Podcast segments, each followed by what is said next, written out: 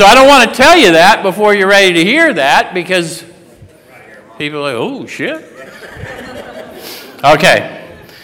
So if he's in a serious mood, dwell on the troubles liquor has caused you, being careful not to moralize or lecture. What's that look like? It's really the simple no one wants to be told that what they're doing isn't good. Don't think that way. The problem is, I'm powerless to think any other way. This is the nature of an addictive disorder. This is the nature of a mental illness. Uh, cognitive behavioral therapy isn't going to work for me until I have a cognitive.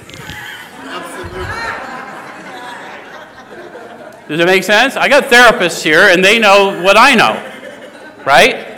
because some of them have been afflicted themselves.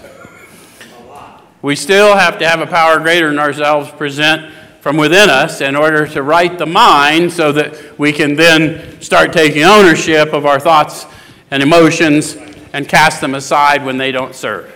Does it make sense?